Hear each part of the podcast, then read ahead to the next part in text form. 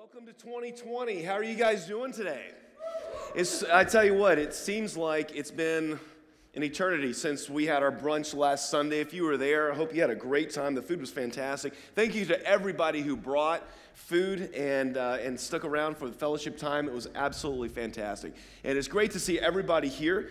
Um, for those of you that are visiting, my name is Dave. I'm one of the pastors here, and um, I am very, very, very excited about not just today, not just this series, this entire year. Um, am I in a dungeon? Uh, sounds, sounds, there we go. Awesome, thank you. Um, this year, every year we have a theme. Two years ago, the, year, the theme was community. We talked about doing life together and building lifelong friendships and how discipleship can only happen when there is permanence in our relationships. That was two years ago. Last year, the theme was fruitfulness. We wanted to see what God would do as we faithfully lived out our calling as a church. And as a side to that, um, there were a lot of people that decided to be fruitful and multiply. And we celebrate with all of with all of you um, um, people that had children and people that are expecting. Um, and this year, the theme is the adventure. Now, the, the adventure came from a book that I was reading. It was called "Why Christian Kids Rebel." Why Christian Kids Rebel. If you're a parent, I highly recommend that book. It's one of the best books on parenting I've ever read. But there was a line that jumped out at me, and it said, "Children who see life as a great spiritual adventure rarely have time for rebellion." And as I read that, I thought to myself, that's not just children, that's people. People who see life as a great spiritual adventure rarely have time for rebellion or to be bogged down in the nonsense that is thrown at us by life. Um, and so that that capped off the entire year's theme, that one line. And and so um, we are going through the adventure. And, and if you were here last year, you heard that one of the things we're doing as a church, we support several missionaries around the around the globe that are doing work in foreign countries. And so we are taking seven mission trips this year. Um, to go visit them, to go partner with our missionaries in that work. Um, we are going to Haiti, um, which the, apparently the, the situation there is a little tenuous. We haven't been able to get a date on that yet um, because of the the safety issues. But as soon as, as, as that's clear, we'll be getting dates um, for that. We're going to Jamaica. We are going to Honduras. We are going to Kenya. We are going to India. Uh, and we are going to the Dominican Republic, which we do all the time, and then we're going out west to support our church plant in Portland. Seven mission trips. And as of last year, there were more than fifty of you signed up to go on those trips, and even more that volunteered that said, I, I can't go, but I can support, and, and you guys have been giving. And so that is one of the things that is going on this year in the adventure. If you were not here for the sign-ups, you are, those trips are open. You can still go, so make sure you see me after that. I'm going to be spearheading that.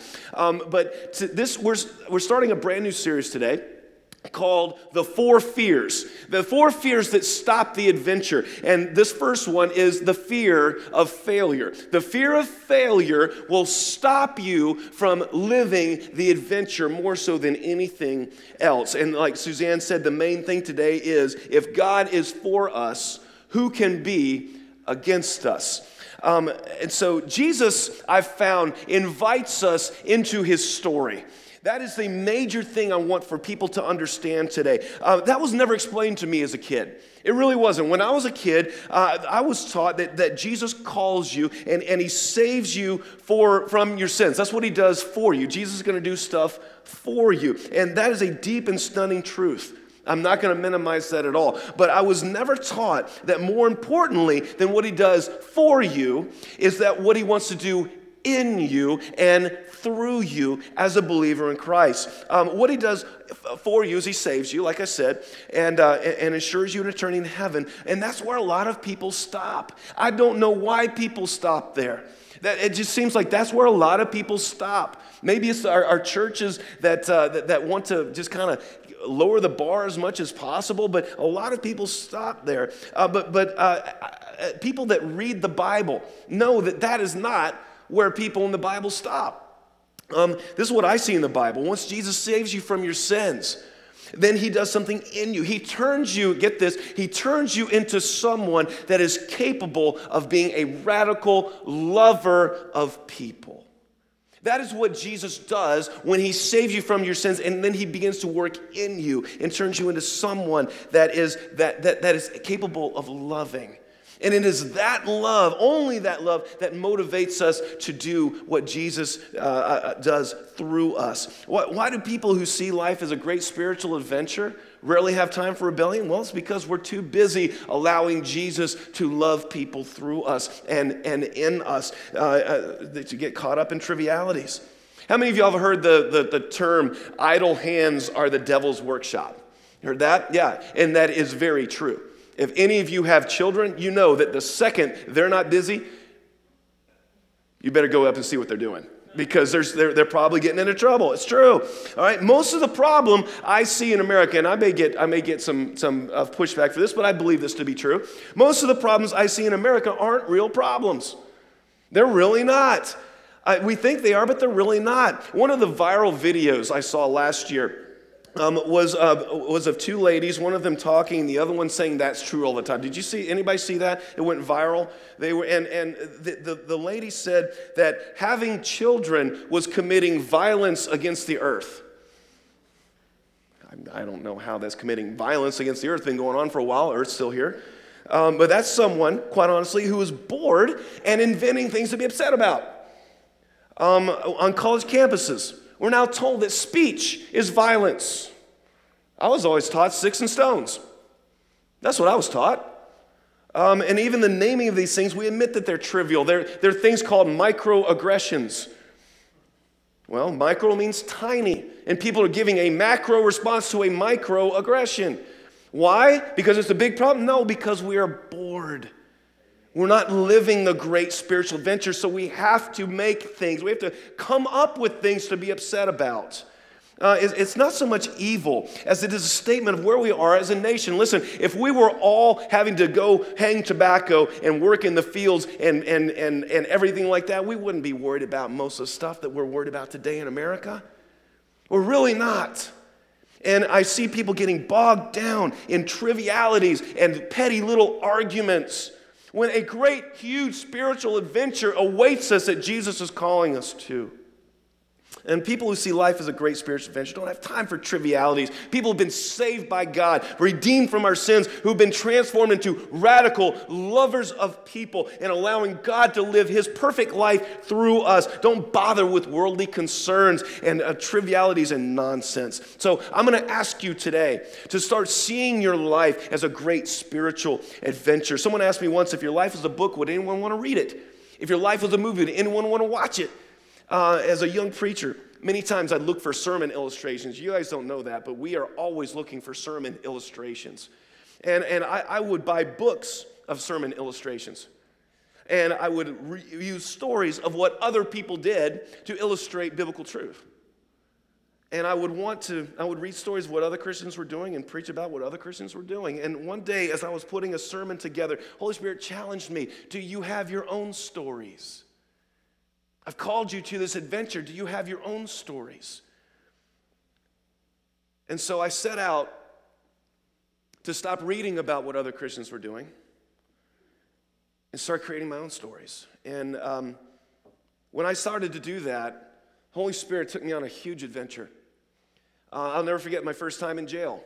I volunteered to uh, to teach fatherhood. My very first time, I walked into Fayette County Detention Center through seven locked doors. And we started to teach. And five minutes into teaching, I guess there was some type of a fight or some kind of disturbance in another pod, and we heard the sirens go off, and they locked us down. Boom! Doors closed. No one gets in or out. And it was me and the guy I was teaching with and about twenty tough-looking inmates, all in this one room. And we got done teaching, and they didn't let us out. And we just kind of sat there, looked at them. It was unnerving. It was unnerving. But I really enjoyed getting to know the guys because I heard their stories. It wasn't just class time. I got to hear about them, got to hear their stories, where they're from. Realized that once these guys were off their substance, they're really pretty normal people. It was an adventure. I remember the first time conducting a healing service. I was in Nepal.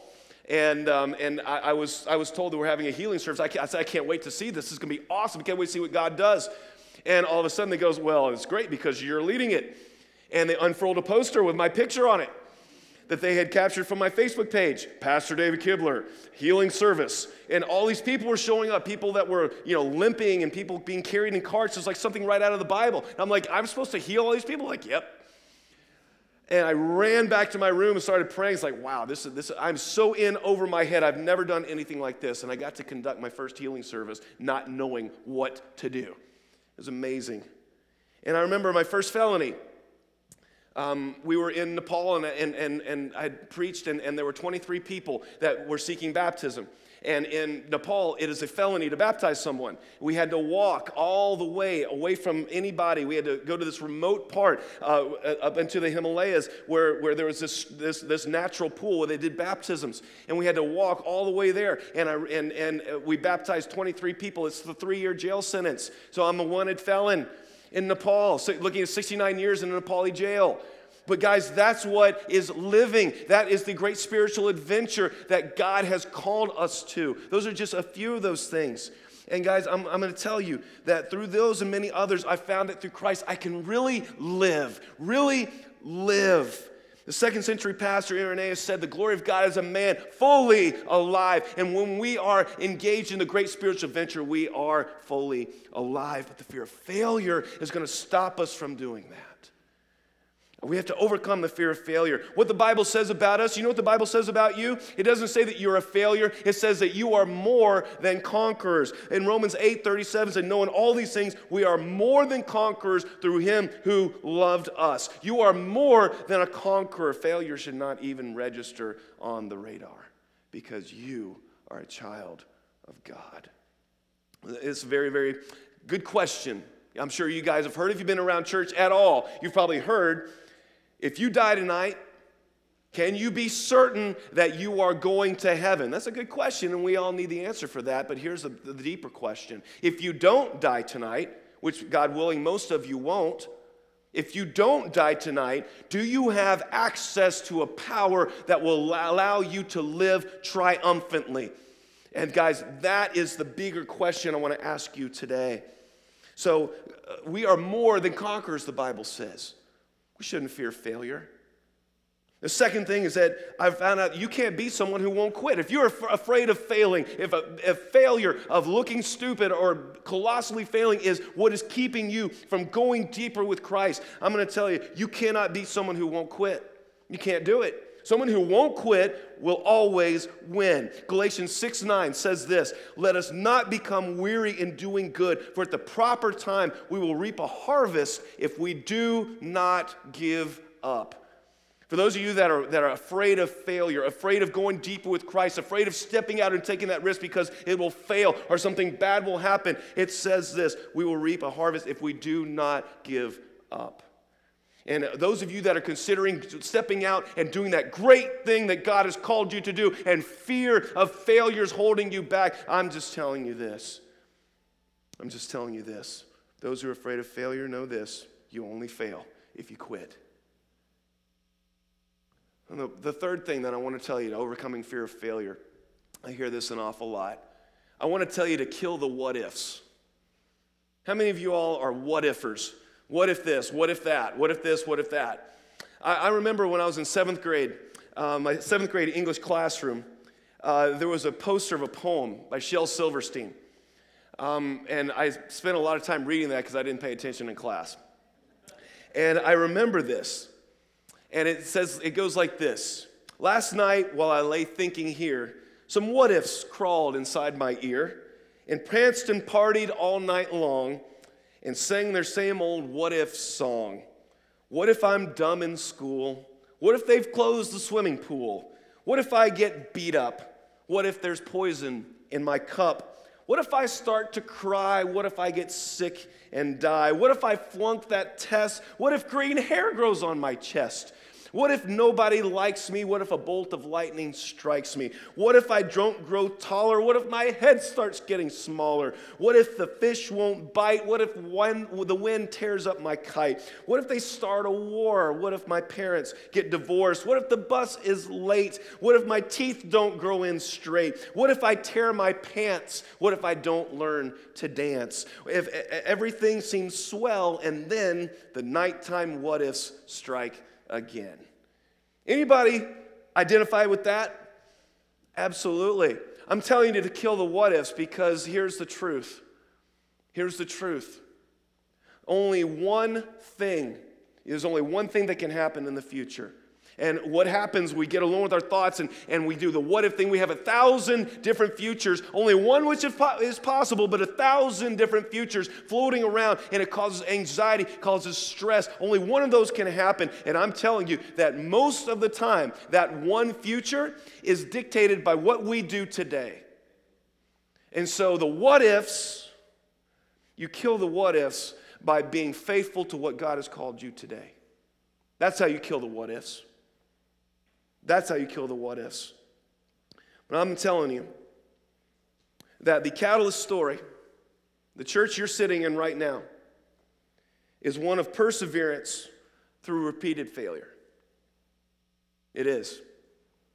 Those of you that have been with, on, on this journey with us from the beginning know that's the truth. That this church is nothing but a, but a, a victory over repeated failures. Um, James one, two, four says this: "Consider it pure joy, my brothers and sisters, whenever you face trials of many kinds, because you know the testing of your faith produces perseverance. Let perseverance finish its work so that you may be mature and complete, not lacking anything." When we started this church, there was no good reason for it to succeed. We um, this this was the this is how we started. Um, Our, uh, well, where do I start? Um, I was a, a, a youth minister. I've been in youth ministry for nine years. I'd never been a senior minister before. I'd never led a staff. I'd never done anything like this before. John Kelly, who moved to moved from Wisconsin to come here, never been a senior pastor before. We'd never done anything. That we were as green and wet behind the ears as you could possibly be. Um, we had no backing. Um, a church in town torpedoed our support. Um, it was two thousand eight. We found out right after we planted the church that we were entering the worst recession in American history, except for the Great Depression. Um, we uh, uh, there were rumors about us and, and about other churches about us uh, being uh, charging members three hundred dollars. That was a good one. Um, and there were there was everything was stacked against us. Um, I had a family to support, a wife and three children. Um, and uh, no guarantee of anything working. There was every every reason not to engage in this adventure called Cattle's Christian Church. And yet, here we are, eleven years later. And it wasn't because of spectacular talent, definitely not. It wasn't because of of uh, of, of great minds, because we don't have those here. Um, it was more God's faithfulness and our perseverance. Just not quitting. Not quitting at all. And had fear, the fear of failure stopped us from doing what we have done as a church. Think about all the ministry that's been done in this church. Think about all the people who have been baptized. Think about all the people that call this place church home. As I was looking at the children's ministry program on December fifteenth, wasn't that awesome? Wasn't that just amazing? I was sitting up there, I was I was taking pictures from up there outside my office, and I just looked around, and I just, I I, I literally, I started crying about all the people that, are, that have come here, watching the children up here, children that are going to grow up in our church and, and learn about Jesus in our church, and all the people who have become friends, who've become, uh, uh, who are going into ministry, all the things that have happened, our orphanage, all the missions, everything that w- would not have happened had we been afraid of failure. And I'm going to tell you folks, on my deathbed, on my deathbed, When I look, if the Lord gives me a moment of clarity on my deathbed, I'm going to look back and I'm not going to worry about the things that I tried and failed. Those aren't even going to register. The things that will be the most important to me, the things that I will look back with the deepest satisfaction will be the things that I had the guts to go do, not the things I tried and failed. And your biggest regrets on your deathbed aren't going to be the things that you tried and failed, believe me. They're going to be the things that you wanted to do, that you had a calling to do, that you had a divine calling on your life to do, and you didn't have the guts to do it. Those are going to be the things that you'll regret on your deathbed. And so as a church, I'm asking us to overcome the fear of failure and launch out into the great adventure that God has called us to do.